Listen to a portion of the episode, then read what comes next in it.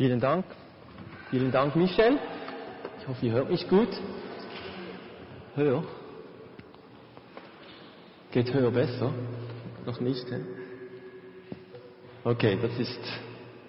Ah, zu viel Gestängel hier hinten. Okay, geht das, Lukas? Wir können noch ein bisschen einstellen am Anfang. Hä? Wir sind in einer Predigtserie zum Thema Wage es, mutig leben und heute geht es um ein etwas unbequemes Thema, nämlich um das Thema Verbindlichkeit. Ich weiß nicht, wie ihr zu diesem Thema steht. Ich finde es ein recht kompliziert, komplexes Thema. Und ich habe gedacht, bevor ich einsteige, möchte ich euch einige Süßigkeiten verteilen. Ich habe einige Süßigkeiten.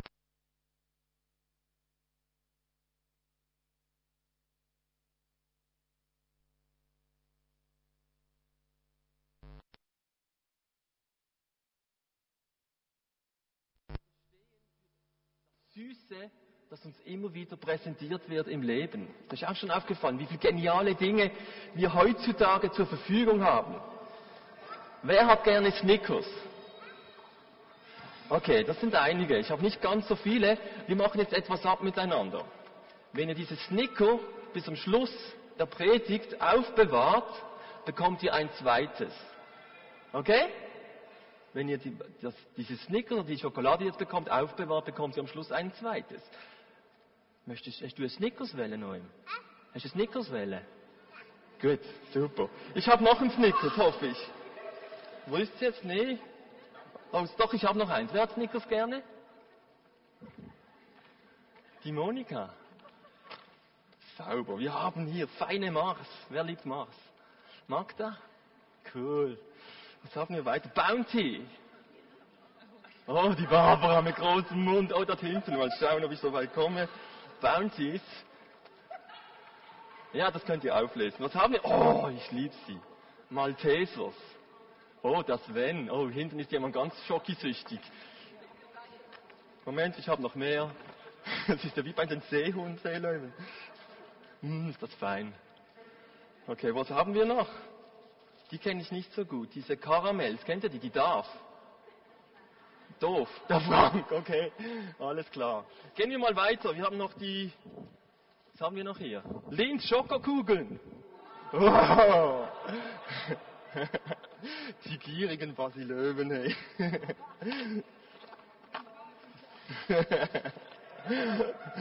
Regina, Marika. Wow, schaut sie an. Ihr merkt, ich habe ein schwieriges Thema heute. Ich versuche mich da etwas einzuschmeicheln. Der Werner, die Sandy. Ich kenne euch fast alle, hä? Cool. Wo? Ah, dort hinten. Der Benjamin. Hey! Dich kenne ich nicht, aber du darfst auch eins. Hey! Wer liebt Marshmallows? Der Alex ist der Obermarshmallow Fresser wollte ich sagen, das sagt man nicht in der Kirche. Marshmallows. Hey, die fliegen. Bin ich rausgeflogen? Ne, das war wegen der Boxe. Hey, Marshmallows. Binja, jawohl. Veronika. Nein, nicht gern. Lindkugeln. Jetzt gehen die Hände wieder hoch. Hey Mann, ich predige heute nicht, ich mache das nur. Oh, jetzt muss ich aufpassen. Ich habe euch gesagt, wenn ihr noch habt, wenn ihr sie am Schluss noch habt, bekommt ihr eine zweite. Okay, wir werden das Ganze am Schluss der Predigt auflösen, was Schokokugeln, was Marshmallows mit Verbindlichkeit zu tun hat. Verbindlichkeit, kein sehr angenehmes Wort, und als ich dem Wort nachgegangen bin, habe ich herausgefunden, dass es dieses Wort auch gar noch nicht lange gibt. Nämlich es kommt erst seit dem 16. Jahrhundert in der deutschen Sprache vor. Also ein Wort, das gar noch nicht alt ist. Es scheint auch eine Problematik zu sein, Verbindlichkeit, die wir früher gar nicht so gekannt hat, sondern erst in unserer Zeit. So ein neues Wort und schon so unbeliebt. Das ist kein, kein gutes Produkt. Verbindlichkeit. Wir nennen einen Menschen einen verbindlichen Typen, und meinen damit jemanden, auf den man sich verlassen kann. Hm? Auf jemanden, den man sich verlassen kann. Ein verbindliches Abkommen ist ein Abkommen, auf das man sogar juristisch zurückgreifen, auf das man richtig bestehen kann. Ein verbindliches Abkommen. Und Verbindlichkeit, das führt zu Beständigkeit, Zuverlässigkeit, Glaubwürdigkeit. Ein verbindlicher Mensch, ein verbindliches Abkommen, da kann man sich darauf verlassen. Ein Mensch wird glaubwürdig, wenn er auch verbindlich für eine Sache oder für etwas lebt. Mit wem bist du lieber zusammen? Mit einem verbindlichen Menschen oder mit einem unverbindlichen Menschen? Das ist jetzt etwa die dümmste Frage, die man stellen kann, oder? Natürlich sind wir alle sehr gerne mit Menschen zusammen, auf die man sich verlassen kann. Aber warum ist denn dieses Thema so, so schwierig geworden? Warum nehmen die Leute ab, auf die man sich wirklich verlassen kann? Das Problem liegt darin, wir alle hätten gerne Verbindlichkeit vom anderen. Oder?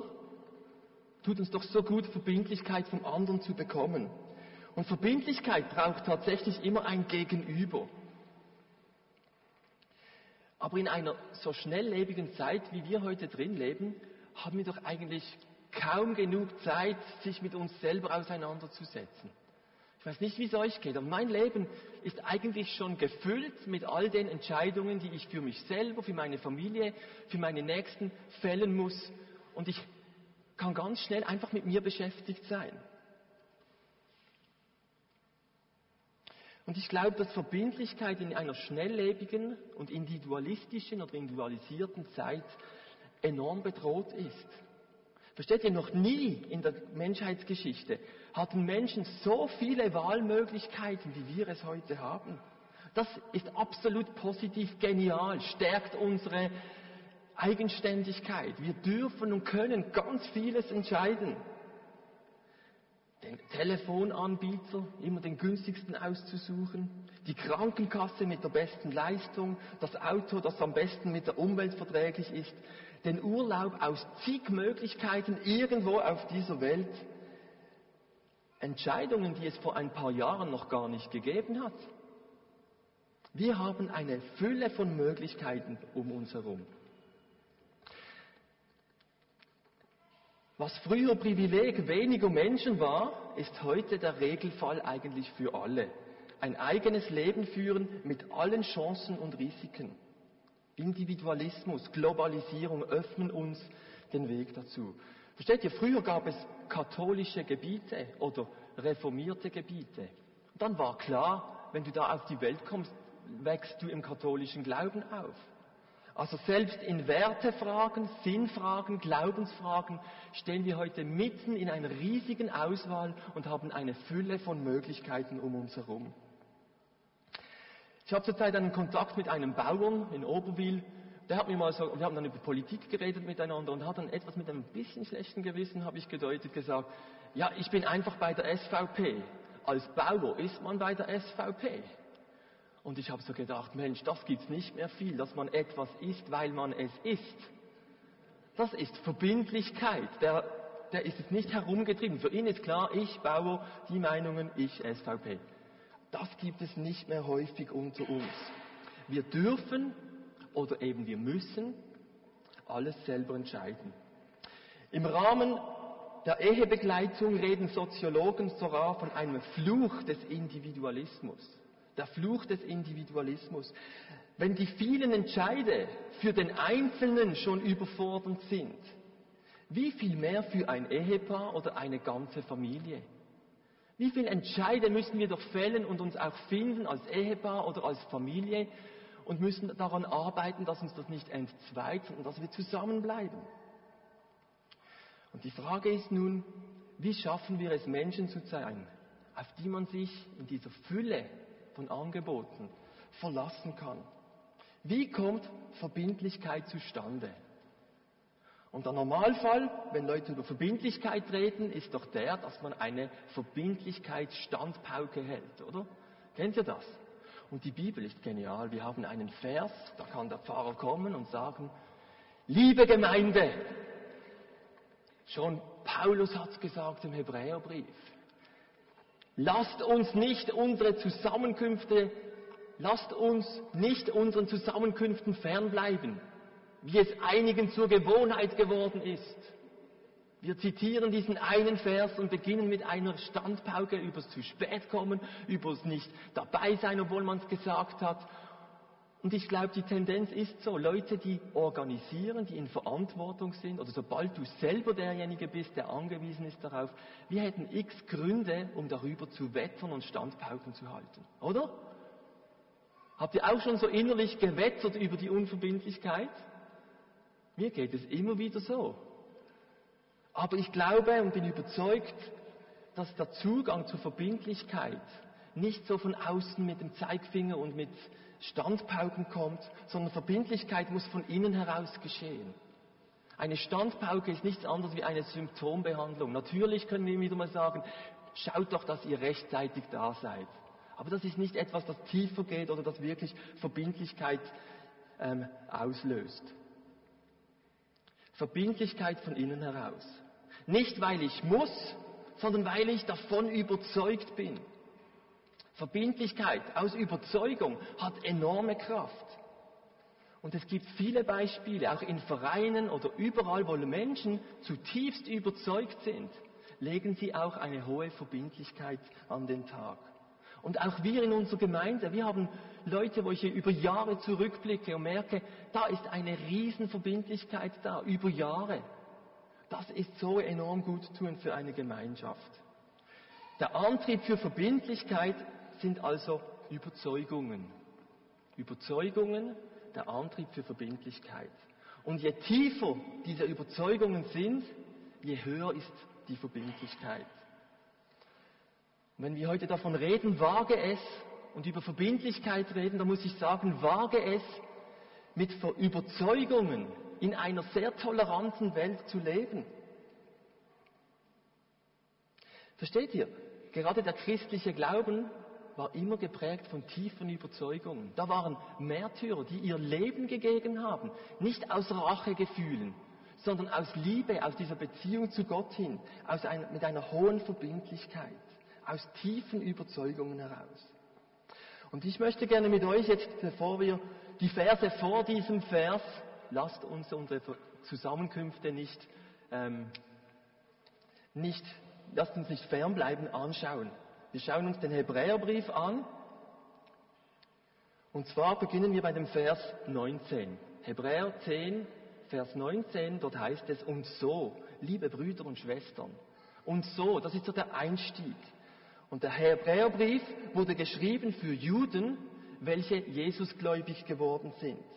Juden, welche begannen an Jesus zu glauben, und zwar in einer Zeit, wo sie von den normalen Juden sogar verfolgt wurden, weil sie plötzlich diesen Glauben annahmen.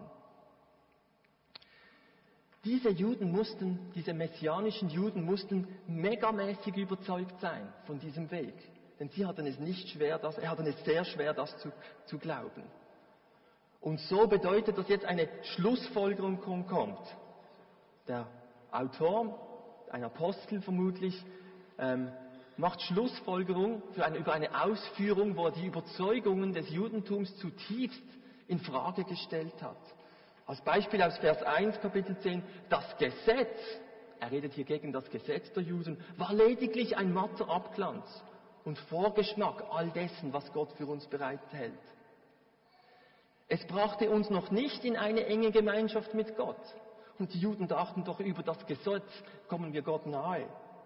Und die Opfer, denn die Opfer der alten Ordnung konnten keinen Menschen für immer von seiner Schuld befreien.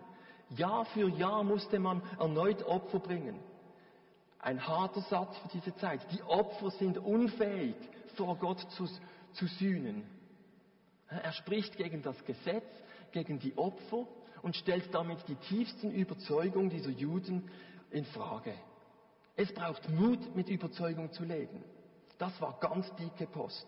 Und deshalb und so, er macht jetzt die Schlussfolgerung, können wir jetzt durch das Blut, das Jesus Christus am Kreuz für uns vergossen hat, frei und ungehindert in Gottes Heiligtum eintreten. Christus hat sein Leben geopfert und damit den Vorhang niedergerissen, der uns von Gott trennte. So hat er uns einen neuen Weg gebahnt, der zum Leben führt. Er ist unser hoher Priester und herrscht nun über das Haus Gottes, seine Gemeinde. Das sind Hammerverse.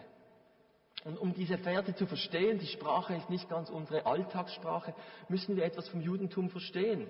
Da war der Tempel der Juden, wo Gott im Allerheiligsten wohnte. Und dieses Allerheiligste war getrennt mit einem Vorhang. Und einmal im Jahr durfte der Hohenpriester der Juden am Versöhnungstag, dem Yom Kippur, ins Allerheiligste eintreten. Und bevor er da eintrat, musste er sich gründlich waschen, damit er rein war. Er musste diese Waschungen gehen, damit er dort eintreten durfte. Und erst dann im Heiligtum, im Allerheiligsten, empfing er stellvertretend für das Volk, für, für das Volk die Vergebung Gottes. Das war ihre tiefste Überzeugung, dass dies einmal im Jahr geschehen soll. Und jetzt kommt diese christliche Überzeugung über das, was Jesus gemacht hat, dass wir das nicht mehr brauchen, sondern dass Jesus Christus das Opfer ist. Das war absoluter Sprengstoff. Es braucht nicht mehr das Blut von Tieren, sondern das Blut Jesu.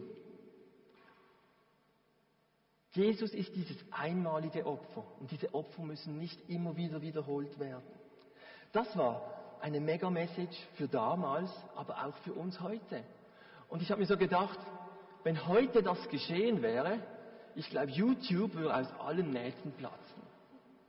Könnt ihr euch vorstellen, wie man Clips gedreht hat, wie dieser Vorhang im Tempel zerriss? Ich meine, das muss der absolute Hammer gewesen sein für die. Plötzlich ist dieses Allerheiligste offen, das muss ein Mega-Drama gewesen sein. Ich glaube, wir können uns das gar nicht mehr recht vorstellen, was das in, in diesem Verständnis, in dieser Überzeugung ausgelöst hat. Aber das ist die gute Nachricht. Der Zugang zu Gott ist offen durch Jesus Christus. Wenn Überzeugungen der Antrieb für unser Leben sind oder für Verbindlichkeit sind, dann müssen wir zurückgehen zu diesen tiefsten Überzeugungen des Christseins. Ein Mann hat geschrieben, in religiösen Dingen ist das Wort Glaube gleichbedeutend mit Überzeugungen. Was sind noch deine, was sind deine Überzeugungen, für die du lebst? Ist es noch ein Antrieb in deinem Leben? Versteht ihr, wir reden nicht von einem Christsein des Christentums Willens oder ein Christsein, das weil wir in dieser schönen Kirchen sein können und diese Tradition aufrechterhalten wollen. Nein, wir leben als Christen, weil wir glauben und erleben, dass Jesus der Weg ist und wir einen Zugang zu Gott haben. Und ich weiß, für viele ist das jetzt absolut basic. Aber wisst ihr was? Diese Basis ist gelegt, um jetzt dreimal Verbindlichkeit zu fordern. Wir dürfen nicht einfach aus dem Kontext heraus jetzt einige Verse zitieren und einander über den Kopf schlagen, sondern müssen wissen, da ging es zuerst um die Grundüberzeugungen. Und wenn wir überzeugt sind, dass Jesus Christus dieser Weg ist, dass er diesen Zugang geschaffen hat, dann kommt jetzt dreimal, lasst uns. Hm, das erste, lasst uns. Lasst uns verbindlich mit Gott auch leben. Persönlich mit Gott verbunden. Vers 22. So lasst uns hinzutreten mit wahrhaftigem Herzen in voller Gewissheit des Glaubens, die Herzen besprengt und damit gereinigt vom bösen Gewissen und den Leib gewaschen mit reinem Wasser. Lasst uns das Bekenntnis der Hoffnung unwandelbar festhalten, denn treu ist er, der die Verheißung gegeben hat. Und auch hier wieder ist eine Sprache, die uns vielleicht nicht so nahe liegt, wenn wir auf die Bilder eingehen, die da verwendet werden, dann war das für die Juden völlig klar. Da war dieser Reinigungsakt. Vor Gott soll man gereinigt, gerechtfertigt treten. Und dieser Reinigungsakt ist nicht einfach aufgehoben. Ich meine, das war ein Winner für die damaligen Juden, dass sie zu Christus kamen, weil sie gemerkt haben, das ist nicht einfach alles aufgehoben. Das ist ein roter Faden, der durch die Geschichte geht. Es wird eigentlich perfektioniert. Es braucht immer noch diese, dieses gereinigt werden. Aber es ist nicht mehr von außen, mit Waschungen von außen, sondern das gereinigte Herz.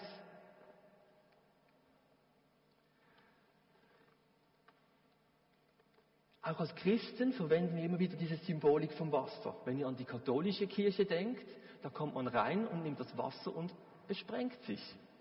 Ich finde das eigentlich ein wunderschönes Bild, dass wenn man bewusst in einen Gottesdienst geht, sagt, ich trete in die Gegenwart Gottes und möchte mich reinigen vor Gott. Ich möchte reinen Herzens vor ihn kommen. Oder wir haben die Taufe. Und wenn wir jetzt nicht die Kindertaufe nehmen, sondern eine Erwachsenentaufe, dann ist das ein Untertauchen ins Wasser. Das ist ein Sterben. Man kann auch sagen, hineingehen in ein Wassergrab und dann mit Jesus Christus auferstehen. Die Taufe als Bekenntnis. Ich möchte mit Jesus Christus leben. Wir haben bis heute noch diese Symbolik vom Wasser im Christentum vertreten.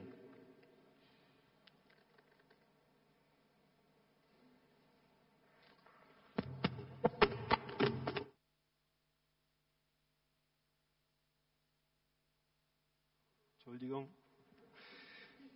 Okay, das ist dieser, dieser erste Aufruf zur Verbindlichkeit. Und die Überzeugung dahinter ist, dank Jesus darfst du ohne schlechtes Gewissen, so wie du bist, auf Gott zugehen. Und vielleicht hast du das schon hundertmal gehört und tausendmal. Das ist sensationell. Das ist gute Nachricht. Du darfst auf Gott zugehen. Zum Beispiel mit ganz ehrlichen persönlichen Gebeten, aufrichtigen Herzens, heißt, so wie du bist, wie wir es heute auch gesungen haben, so wie wir sind, so wie du bist, sollst du auf Gott und darfst du auf Gott zukommen. Paulus verwendet die Redewendung, betet alle Zeit. Da geht es nicht darum, ein 24-Stunden-Gebet aufzubauen, sondern wir sollen 24 Stunden verbunden mit Gott leben. Egal wo ich bin, ob ich jetzt hier im Gottesdienst bin oder ob ich am FCB-Match bin, ich habe eine Beziehung mit Gott. Ich lebe mit ihm. Jesus selber hat gesagt, wo zwei oder drei beisammen sind, da bin ich mitten unter ihnen. Und versteht ihr, darum machen wir auch diese Lobpreis- und Anbetungszeiten. Jesus ist gegenwärtig, Gott ist gegenwärtig. Ich frage mich, ob wir noch überzeugt sind, dass Gott gegenwärtig ist, wenn wir zusammenkommen. Sind wir davon überzeugt, dass wo zwei oder drei in seinem Namen zusammen sind, wenn wir heute Abend hier worshipen, Gott gegenwärtig ist. Wenn wir in diese Worship-Zeiten kommen würden, dann spielt es keine Rolle, welche Lieder gesungen wird, wer die Band ist. Dann, geht, dann kommen wir mit der Erwartung, dass wir Gott erleben und Gott anbeten an diesem Abend. Das ist diese erste Überzeugung mit dieser Verbindlichkeit zu einem Leben und einer persönlichen Beziehung zu Gott. Nun, die zweite Überzeugung. Verbindlich in einer kleinen Gruppe. Durch Gemeinschaft im Glauben wachsen, habe ich es mal überschrieben. Und ich finde diesen Vers der formuliert ausgezeichnet, was christliche Gemeinschaft ausmachen soll und warum wir überzeugt sein sollten, dass es gut ist, zusammen zu sein. Vers 24. Lasst uns aufeinander Acht haben und uns zur Liebe und zu guten Werken anreizen. Ich finde das eine super Formulierung. Uns einander zu guten Werken, zur Liebe anreizen. Nachdem es zuerst um die Gottesbeziehung ging, geht es jetzt um dieses Zweite Element, die Liebe zum Nächsten, konkret zu deinem Glaubensgeschwistern.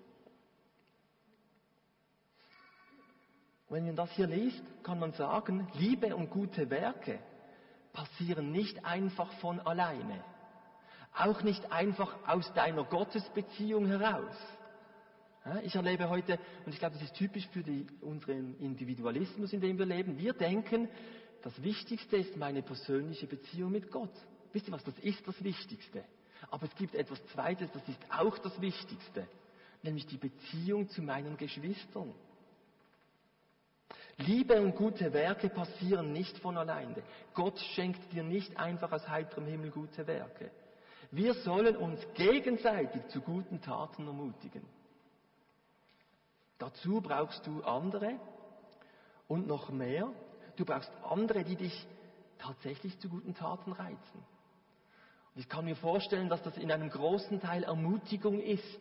Aber es kann auch mal sein, dass ich herausgefordert werde. Oder wie es die Bibel immer wieder sagt, auch ermahnt werde.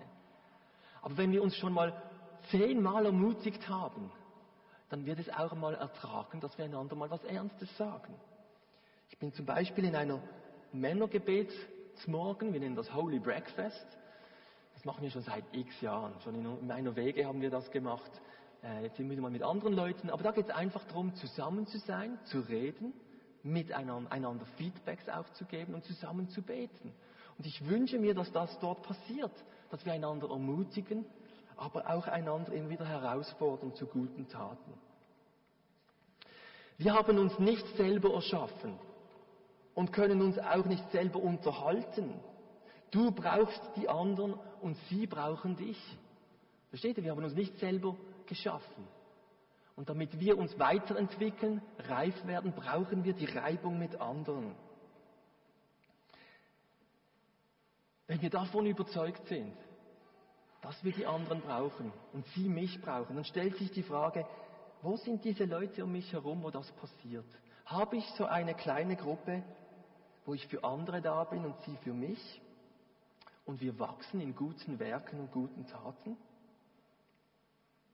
Wenn du so eine Gruppe hast oder auch in einem Hauskreis bist, tausch doch mal darüber aus, ob das tatsächlich passiert, wie es passiert. Wenn es nicht passiert, wie könnte es noch mehr passieren? Das ist zutiefste Überzeugung des Christseins, dass unser Miteinander uns weiterbringt, dass da Wachstum passiert. Das sind zwei, lasst uns. Und jetzt kommt dieser dritte, lasst uns nicht. Jetzt kommt dieser Vers erst, den ich am Anfang so mit dem Zeigefinger zitiert habe. Und ich möchte ihn überschreiben mit uns, verbindlich in einer lokalen Gemeinde, Gottesdienst, Kleingruppe, Mitarbeit, was da alles dazugehört. Wenn es heißt, indem wir unser Zusammenkommen nicht versäumen, wie es bei einigen Sitte ist, sondern einander ermuntern und das umso mehr, je mehr ihr den Tag herannahen seht. Unser Zusammenkommen nicht versäumen. Hier geht es, nachdem es zuerst um die persönliche Beziehung zu Gott ging, dann zu einer kleinen Gruppe, geht es hier um große Treffen, wie wir sie hier haben. Ein Gottesdienst, wo wir zusammen worshipen, Gott loben und preisen, Wort Gottes hören, Gemeinschaft haben und uns gegenseitig ermuntern und ermutigen. Und das sehen wir schon in der Apostelgeschichte. Bei den ersten Christen hieß es, sie trafen sich in den Häusern zum Abendmahl, das war in der kleinen Gruppe, und sie trafen sich im Tempel zu öffentlichen großen Gottesdiensten. Nun scheint es vorzukommen, dass Leute dem Gottesdienst fernbleiben, ferngeblieben sind. Und auch wir sind ja alle sehr herausgefordert in dieser Thematik. Nun lass uns kurz überlegen, was waren die Gründe damals, und ich habe so gedacht, Mensch, die hatten eigentlich gute Gründe, nicht in den Gottesdienst zu gehen. Wenn du verfolgt wirst, wenn du damit rechnen musst, aufzufliegen, wenn du dich öffentlich triffst, dann finde ich das eigentlich noch recht einen guten Grund, dass ich da mal nicht dabei bin. Oder findet ihr nicht auch? Und ich finde es recht hart, dass dieser Apostel hier sagt, das geht nicht, das ist nicht gut. Das zeigt nochmals, wie wichtig diese, dieses Zusammenkommen ist. Und über die Gründe, warum wir nicht in den Gottesdienst kommen, da müssen wir uns, glaube ich, alle selber eine Antwort geben. Aber wenn wir, lasst uns heute einfach mal darüber nachdenken, dass auch Verfolgung kein guter Grund war. Und ich glaube, es war damals wirklich eine enorm schwierige Zeit. Es heißt da auch in diesem Vers, umso mehr, je mehr ihr den Tag herannahen seht. Da redet der Apostel von einem Tag, der sich naht. Was ist dieser Tag? Wir sagen ganz schnell die Wiederkunft Jesu. Das ist eine Auslegung. Ich bin noch auf eine zweite Auslegung gekommen und die finde ich eigentlich fast, ich bin näher dort dran, man kann beides stehen lassen. Wir können davon ausgehen, dass diese Juden kurz davor standen, dass Jerusalem zerstört wurde. Ich meine, die waren enorm unter Druck. Und wir können auch, es kann auch sein, dass mit diesem Tag gemeint ist, der Tag, wo in Jerusalem alles vorbei ist. Das heißt, die waren in einer enorm schwierigen Situation. Die hatten Druck von den Juden her, Druck von den Römern her. Und jetzt heißt es umso mehr. Und ich glaube, umso mehr wir auch unter Druck sind oder in Schwierigkeiten, umso mehr brauchen wir diese Gemeinschaft. Ich höre das immer wieder von Leuten, die sagen, hey, ich bin in einer absolut strengen Prüfungszeit. aber ich lasse mir den Sonntag nicht nehmen. Und vielleicht lässt man sich den Sonntag tagsdurch nehmen, aber ich lasse mir die Gemeinde am Abend nicht nehmen. Und ich glaube, dass das Frucht bringt und viele gute Erfahrungen damit machen, diesen Teil nicht zu streichen, sondern dran zu gehen, auch wenn man unter Druck ist und in schwierigen Situationen.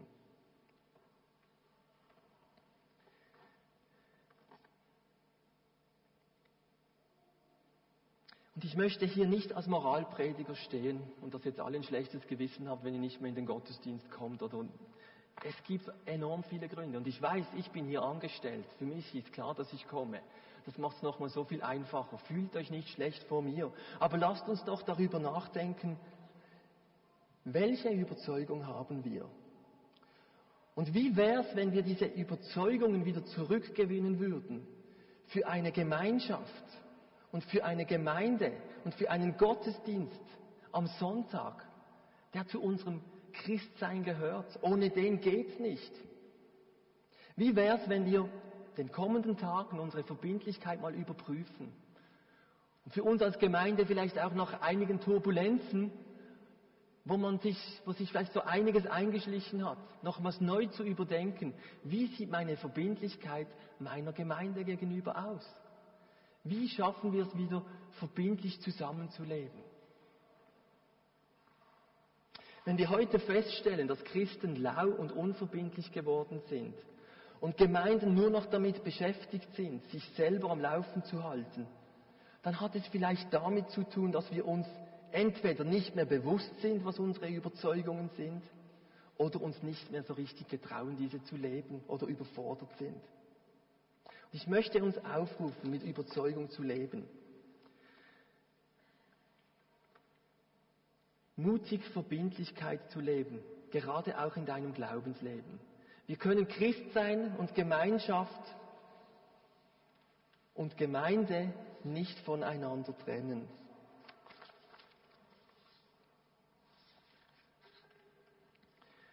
Und wisst ihr was? Das ist das Konzept Gottes dieses Zusammenkommen im Kleinen und im Großen. Und so lesen wir in der Bibel, und an der Liebe, die wir untereinander haben, die sie untereinander haben, soll die Welt erkennen, dass sie Jünger Jesus sind. Und wenn wir diese Liebe übersetzen mit verbindlichen Beziehungen, mit einem verbindlichen Miteinander, wo Liebe gelebt wird, dann sollen die Menschen uns daran erkennen, dass wir die Jünger Jesus sind. Verbindliche, liebevolle Beziehungen. Und lass mich noch ein Wort sagen zu etwas, was heute recht populär ist, nämlich dem Solo-Christsein. Es gibt es immer mehr, dass Christen denken, ich kann auch Christ sein, ohne in einer Gemeinde anzugehören. Ich glaube, diese Verse zeigen ganz deutlich, dass das nicht gut ist für dich, aber es ist auch nicht gut für die anderen. Und vielleicht schaffst du es für dich persönlich, so die, die Lehre, die du brauchst, irgendwie reinzuholen, übers Internet oder über Gottesdienstbesuche oder übergemeindliche Veranstaltungen. Aber versuch doch mal den Gedanken weiter zu spinnen. Diese Gemeinden und Gemeinschaften, die brauchen auch dich. Und das Ganze ist viel komplexer als die Beziehungen. Es geht um die ganze, das ganze Sein als Gemeinde, wo es um Mitarbeit geht, wo es auch um Finanzen geht. Wenn du nicht eingemeindet bist als Christ, dann stellt das für das Reich Gottes ein Problem dar. Und das, der Grund, warum Leute nicht mehr in Gemeinden gehen, verbindlich, glaube ich, liegt nicht weniger darin, dass man nicht überzeugt ist, sondern vielmehr darin, dass man schlechte, Entscheid äh, schlechte Erlebnisse gemacht hat. Dass man verletzt wurde, dass man enttäuscht wurde. Und vielleicht gehörst du auch zu denen. Und ich möchte dich fragen, wäre es nicht an der Zeit, vielleicht diese Erlebnisse anzugehen oder hinter dir zu lassen? Und wenn wir heute von mutig Leben reden, mutig wieder auf eine Gemeinde zuzugehen. Das muss nicht hier sein. Das darf irgendwo im Reich Gottes, im Leib Christi sein, in Basel sein. Aber Gemeinden brauchen dich, wo du herkommst und vielleicht nicht mehr bist, die brauchen dich. Wenn du hier bist und dich hier interessierst, wir brauchen dich. Andere brauchen dich, genauso wie du sie brauchst. Das ist jetzt etwas appellartig, aber ich hoffe, dass, ihr, dass die Basis da ist, dass es eine biblische Überzeugung ist, dass wir dieses Miteinander brauchen. Du brauchst sie und andere brauchen auch dich. Hab Mut, deine Verletztheit und Enttäuschung hinter dir zu lassen und werde verbindlich. Zum Schluss möchte ich euch ein Werkzeug mitgeben für Verbindlichkeit. Und damit kommen wir auch zurück zu unserer Schokolade, ja genau. Wer hat alles noch die Schokolade? Super, ihr wollt noch eine, hä? Wer hat sie nicht mehr? Hey, ihr habt sie einfach reingezogen. Nur du, Frank. Wer hat sie alles nicht mehr? Oh, jetzt muss ich dann Schokolade auftreiben. Okay, nochmal, das Marshmallow ist auch weg. Okay. Ich glaube, es gibt, jetzt muss ich das vorziehen. Es gab einmal ein Experiment. Und zwar ist das, hat das 1960 stattgefunden. Das ist das Marshmallow-Experiment. In den 1960er Jahren legte Walter Mischel in einer Vorschule in Amerika vor den Augen von etwa vierjährigen Kindern eine Packung Marshmallows ab. Hm? Vor Vierjährigen wird eine Packung Marshmallows ausgelegt. Er sagte ihnen, dass sie gleich einen Marshmallow, Marshmallow haben könnten. Wenn sie jedoch einige Minuten warten könnten, könnten sie sogar zwei haben. Einige Kinder warteten nicht, warteten nicht lange, sondern holten sich den Marshmallow gleich. Andere warteten, einige von ihnen mussten beim Anblick der Marshmallows die Augen verschließen, um das Angebotene erstmal zu verschmähen. Michel fand 14 Jahre später in seiner Längsschnittstudie heraus, dass diejenigen Kinder, die gierig nach den Marshmallows gegriffen hatten, wenig Selbstbeherrschung hatten und von anderen Menschen als stur auf etwas beharrend, schnell frustriert und neidisch beschrieben wurden. Machen wir jetzt nicht eine Anwendung auf heute, okay? Das wäre jetzt nicht, ich weiß zwar nicht, aber das war nicht das Ziel. Die Abwartenden konnten mehr Stress vertragen, hatten eine größere soziale Kompetenz und waren selbstbestimmter, vertrauenswürdiger, zuverlässig, zuverlässiger und akademisch erfolgreicher. Leute, ich glaube, wir sind heute mehr denn je herausgefordert zu verzichten dieser Test mit diesen Kindern zeigt, dass das etwas bringt, zu verzichten. Aber ich glaube, wir heute sind umso mehr herausgefordert, klar Ja zu sagen. Und ich glaube, wenn wir mal zu etwas Ja gesagt haben, müssen wir zigfach mehr was sagen? Nein.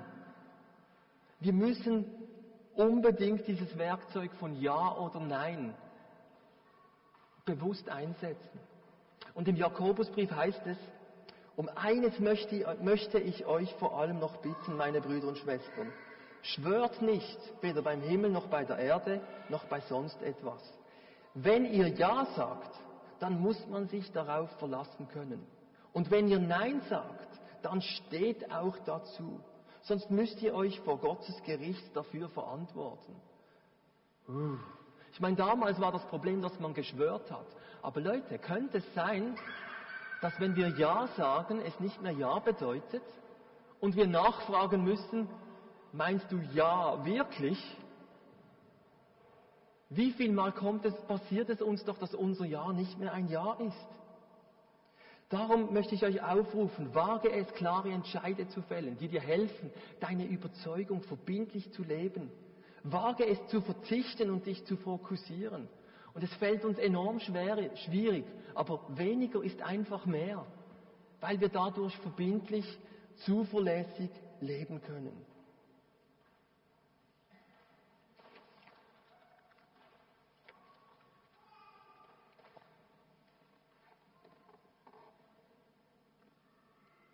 Ich habe nicht mehr viel zu sagen.